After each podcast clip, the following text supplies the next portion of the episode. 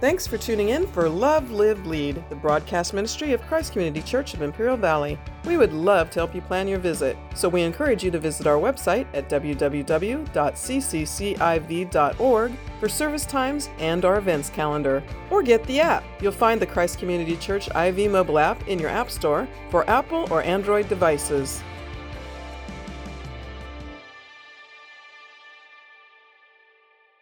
Begin reading in verse 26. It says, Now in the sixth month, the angel Gabriel was sent by God to a city of Galilee named Nazareth, to a virgin betrothed to a, a man whose name was Joseph of the house of David.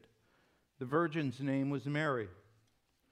And having come in, the angel said to her, Rejoice, highly favored one, the Lord is with you. Blessed are you among women. But when she saw him, she was troubled at his saying and considered what manner of greeting this was. And the angel said to her, Do not be afraid, Mary, for you have found favor with God. Behold, you will conceive in your womb and bring forth a son, and shall call his name Jesus. He will be great and will be called the Son of the Highest, and the Lord God will give him the throne of his father David. By the way, that's an important verse there. I'm not preaching on that this morning, but there was a promise made to David in 2 Samuel chapter 7 that there would be a Messiah that would sit on the throne and reign forever. After Israel was scattered, the question always was where would this Messiah come from? Where would this king who would reign eternally? Because they pretty much were in captivity. They never became the nation they were going to become. Uh, they never were under a true king, but then Jesus' birth announcement tells you that he is the promised one to fulfill uh, that prophecy. And he will reign over the house of Jacob, verse 33, forever, and of his kingdom there will be no end. Then Mary said to the angel, How can this be, since I do not know a man?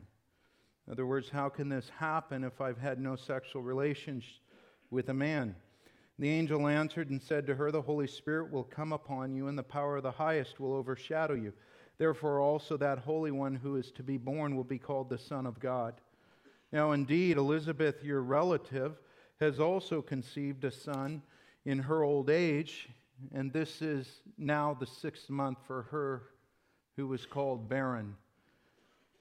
For with God nothing will be impossible. Then Mary said, Behold, the maidservant of the Lord, let it be to me according to your word. And the angel departed from her. Now turn to Matthew chapter 1, Matthew's Gospel chapter 1. As we see his account dealing with Joseph.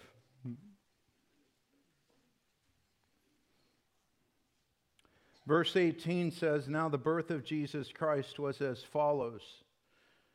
After his mother Mary was betrothed to Joseph before they came together, she was found with child of the Holy Spirit. Then Joseph, her husband, being a just man and not wanting to make her a public example, was minded to put her away secretly. But while he thought about these things, behold, an angel of the Lord appeared to him in a dream, saying, Joseph, son of David, do not be afraid to take to you Mary your wife, for that which is conceived in her is of the Holy Spirit. And she will bring forth a son, and you shall call his name Jesus, for he will save his people from their sins. So all this was done that it might be fulfilled, which was spoken by the Lord through the prophet, saying, Behold, the virgin shall be with child and bear a son, and they shall call his name Emmanuel. Then Joseph, being aroused from sleep, did as the angel of the Lord commanded him and took to him his wife and did not know her or have sexual relations with her till she brought forth her firstborn son, and he called his name Jesus. Mm-hmm. And Lord, we just ask that you would be with us this morning as we look into your word. May you minister to each heart here, Lord. May you do something that I am unable to do and I am incapable to do and that would be to apply your word eternally to the hearts of every individual here, and that you would bring about the transformation that you desire in each person. I pray this in your name, Jesus. Amen. Well, I think you would agree that Christmas is the most celebrated event in human history. Different countries celebrate different people and different holidays. You can go to Germany and they've got their own special holidays and they've got their own days where they celebrate dignitaries. Just like the United States, we have President's Day, we have Fourth of July, we have Memorial Day, and we have our own set of days where we celebrate certain events in the history of this country, certain people who made an impact in this country. And that's true all over the world. That's true all over the world. But when it comes to Christmas, Christmas transcends borders. Christmas, in celebrating the birth of Jesus Christ, is evident wherever Christianity has gone, which is almost every nation. And so it doesn't matter where you go, it is a celebrated event. And so, therefore, it is the most celebrated event in the history of the world. It is unique because you're not celebrating the achievement of a man. It is unique because you're not celebrating the accomplishments of a great person. This is a celebration of what God has done. It is a commemoration of the sovereign, eternal God breaking into human history as a man. Christmas is celebrating the most extraordinary event and the most extraordinary person in the history of the world. But as the years tick off and the more we celebrate Christmas, we are in danger of losing just how extraordinary it is. I mean, uh, Christmas today seems to be more centered around material things. Everybody's got a sale. Black Friday now starts on Wednesday. And so it's centered greatly around material things the songs, the Christmas songs that we are so familiar with, the words run through our minds, but do they still dance in our hearts? The Christmas decorations around the house, they somehow can, can drown out the extraordinary event that this really is. And, and people begin to lose that awe. They, they drive by a manger scene and, oh, it's the birth of Jesus. They, get a Christmas card in the mail, and on the cover of the Christmas card, they will see a manger scene, and, and it no longer has the impact it does. It can lose that sheen that it, it once had. And even though we look at, like our passage this morning and the events, the people that are involved, it really is simple. Christmas is simple. They're, the people are simple. The place is simple. There's really nothing extraordinary about that. What makes it extraordinary is what God has done in His power. In His power. And so, so, as we look at these passages this morning, which I preached on both of them in the years past, I'm taking a little bit of a different slant to it. I, I would like for you eh, really to grab hold of the theme that God does the extraordinary through the ordinary. I think that you and I need to understand that. We not only need to understand that mentally, we need to live that by faith. That God continually does the extraordinary through the ordinary. And I'll begin with the place. The place that God chose to get the ball rolling was nothing extraordinary, it was Nazareth. It was Nazareth. And although Jesus would be ultimately born in Bethlehem to fulfill prophecy, as Joseph had to go down and file for taxes, that Bethlehem was nothing significant either. Bethlehem was about three miles from Jerusalem. We visited the place. There's nothing significant about it. But here in Nazareth, God gets the ball rolling with this whole Christmas story with the birth announcement. And Nazareth is about as insignificant as it gets. Most scholars estimate the population to only be between 1,500 and 2,000 people. So when you see Nazareth listed as a city, it's far from a city. It's far from a city. It's more like a village, it's more like a town. Nazareth isn't even mentioned in the Old Testament or in the intertestamental Jewish writings leading up into the New Testament. Even Josephus, a Roman historian that wrote much about the, the times of Jesus Christ, never mentions Nazareth at all. Trade routes and roads passed near Nazareth, but the town itself wasn't located on any major trade route or road. In fact, most people outside of Israel would not even know what Nazareth is. And that's why at the birth announcement in Luke chapter 1, it says that Gabriel was sent to a city in Galilee, Nazareth. Galilee, they would understand. And they would need that as an identifying mark because Nazareth just isn't that well known. Like you and I know it to be today. When you and I hear Nazareth, automatically, boom, we think of the boyhood town of Jesus. But that wasn't the case then. That was unheard of.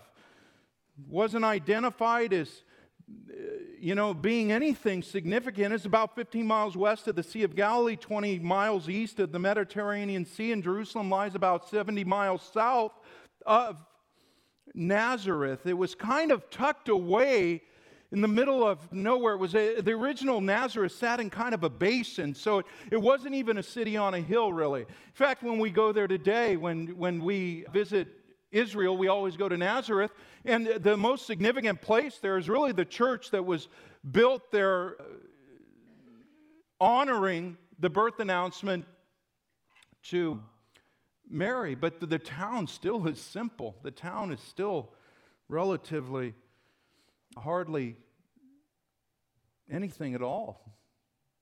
People just don't go there. The only thing that draws them there was the fact that Jesus was raised there. It was out of the mainstream line of Jewish religion, and even though we know there was a synagogue there because Luke 4 tells us that Jesus preached there, but other than that, it really was quite nothing.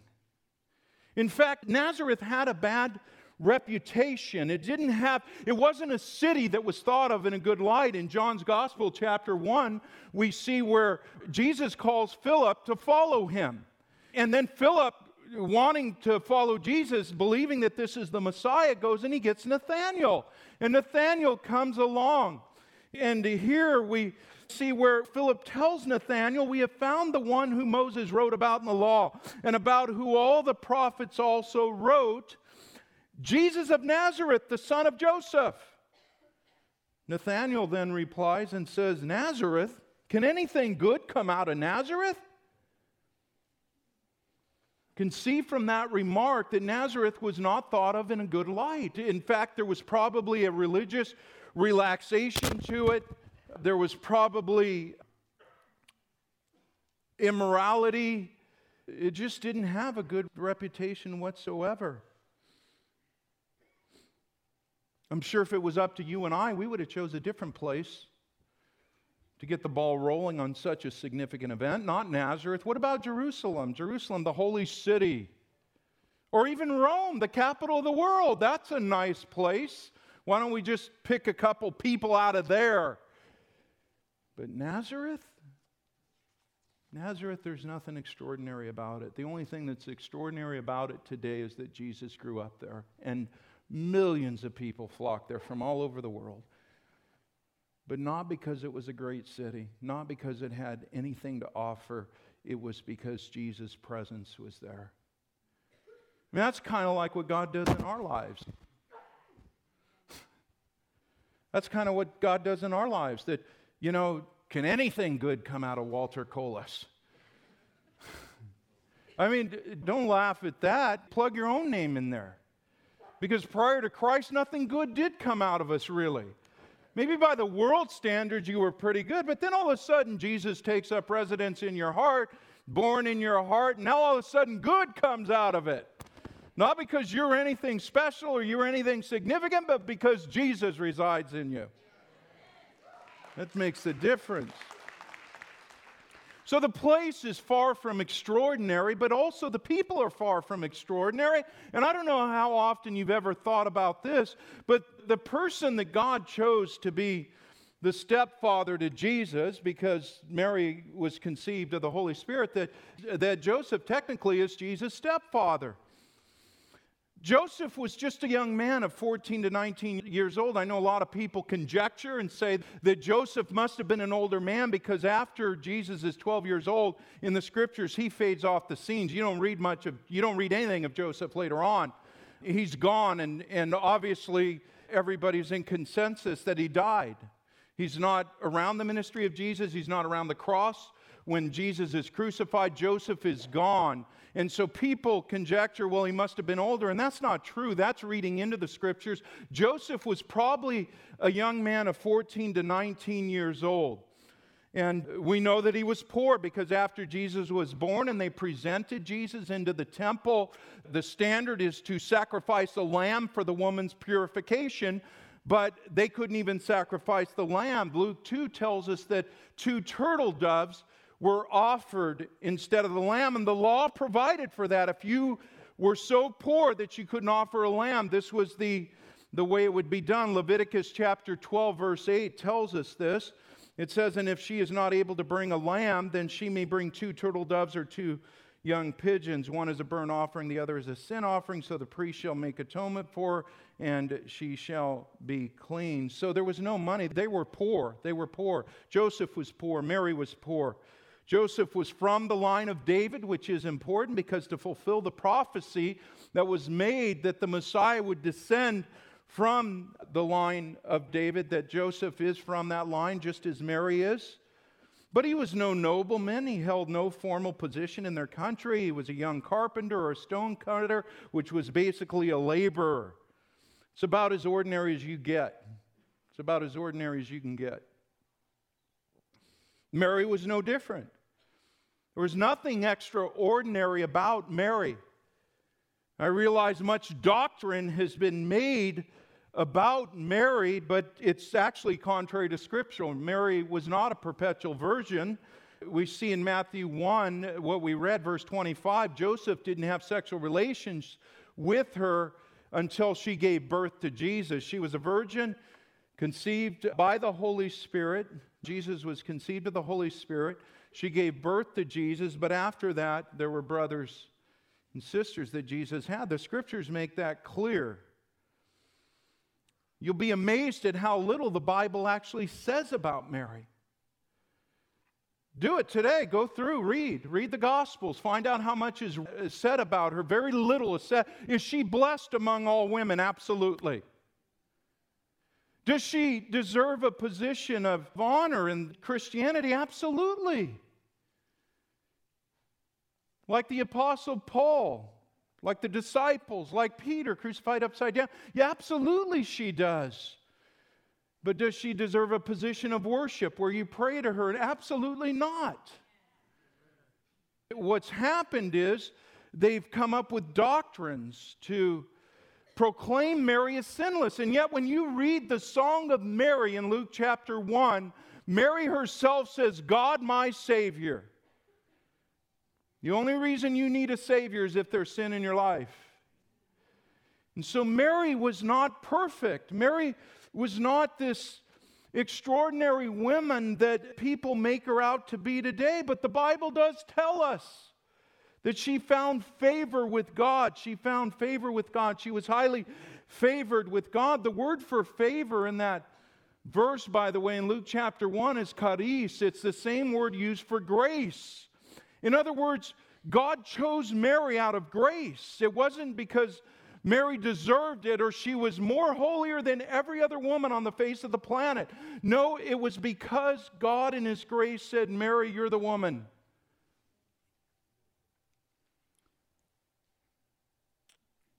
So often you and I struggle with this Am I worthy enough?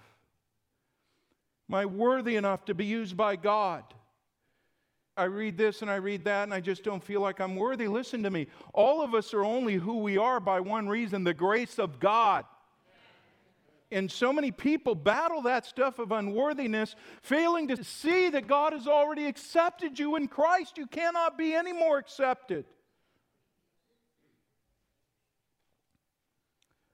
All of us, probably in one sense or another, feel unworthy. You, husband, that was driving to church with your wife today and yelling at her, I'm sure you feel unworthy. You teenagers that were rebelling about what you were going to wear to church when mom told you to wear, I'm sure you feel a little unworthy. No, scratch that. You probably don't. but I want you to see that what God in His sovereignty does is He chooses people, not based on because of how righteous a person is. But I will say this, and I have to address this because one of the great characteristics that both Mary and Joseph show in their life is a reverence and a respect towards God, a fear of the Lord. In fact, both Mary and Joseph have displayed that, and you get that in, in the story that there is this fear of God, that every person that knows the Lord should have a healthy fear of God. You say, well, what is the fear of God? A fear of God is respecting God so much that you obey His word. I mean, think about this for a moment. Mary and Joseph were betrothed to be married. Talk about messing up your plans. Mary now is all of a sudden going to be pregnant out of wedlock. Joseph's now going to have to contend to this. And in the Jewish culture, there were really only two steps to marriage. Some want to say there were three the engagement, the betrothal, and the marriage, but really there were only two steps. Betrothal engagement is included in the betrothal process, but be- being betrothed to somebody meant that you were with them for a year. There was a year long period before the actual wedding took place.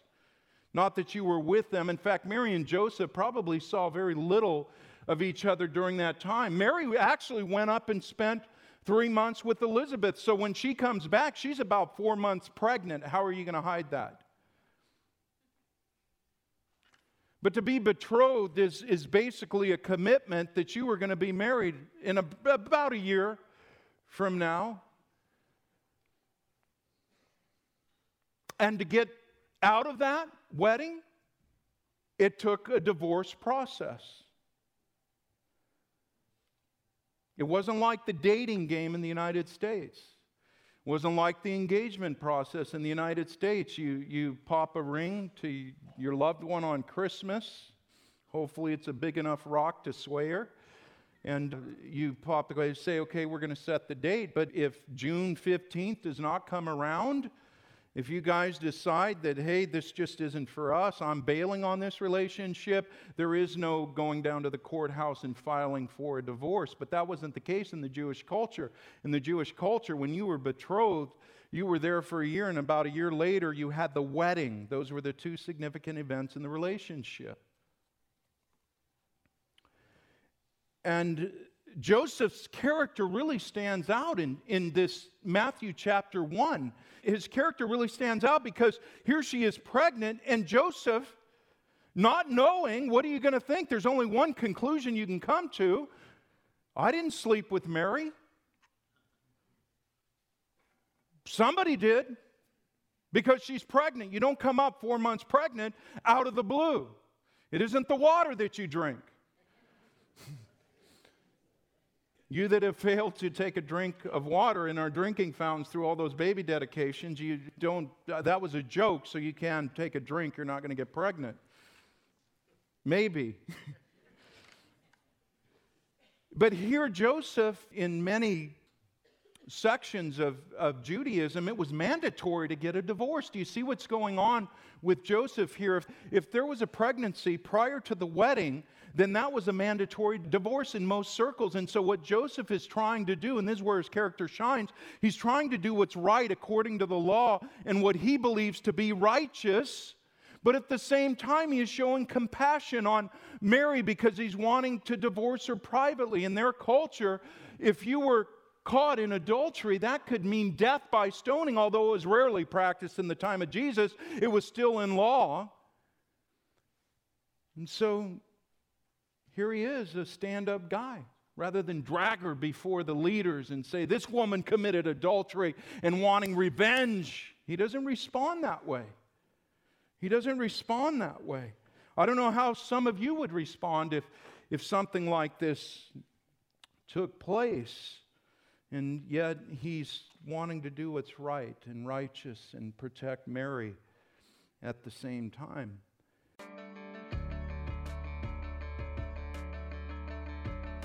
Thanks for tuning in for Love, Live, Lead, the broadcast ministry of Christ Community Church of Imperial Valley. Christ Community Church has campuses in El Centro, Calexico, and Brawley, with services in English and in Spanish. Your kids are going to love our kids' church. Plus, we have a lively youth ministry and young adults group. You're welcome to call the church office at 760 337 9400 with your questions, or leave us a message on the Christ Community Church IV mobile app, the ccciv.org website, or direct message us on social media. We are really looking forward to meeting you. So, again, the website is www.cccIV.org or call 760 337 9400 so we can plan your visit.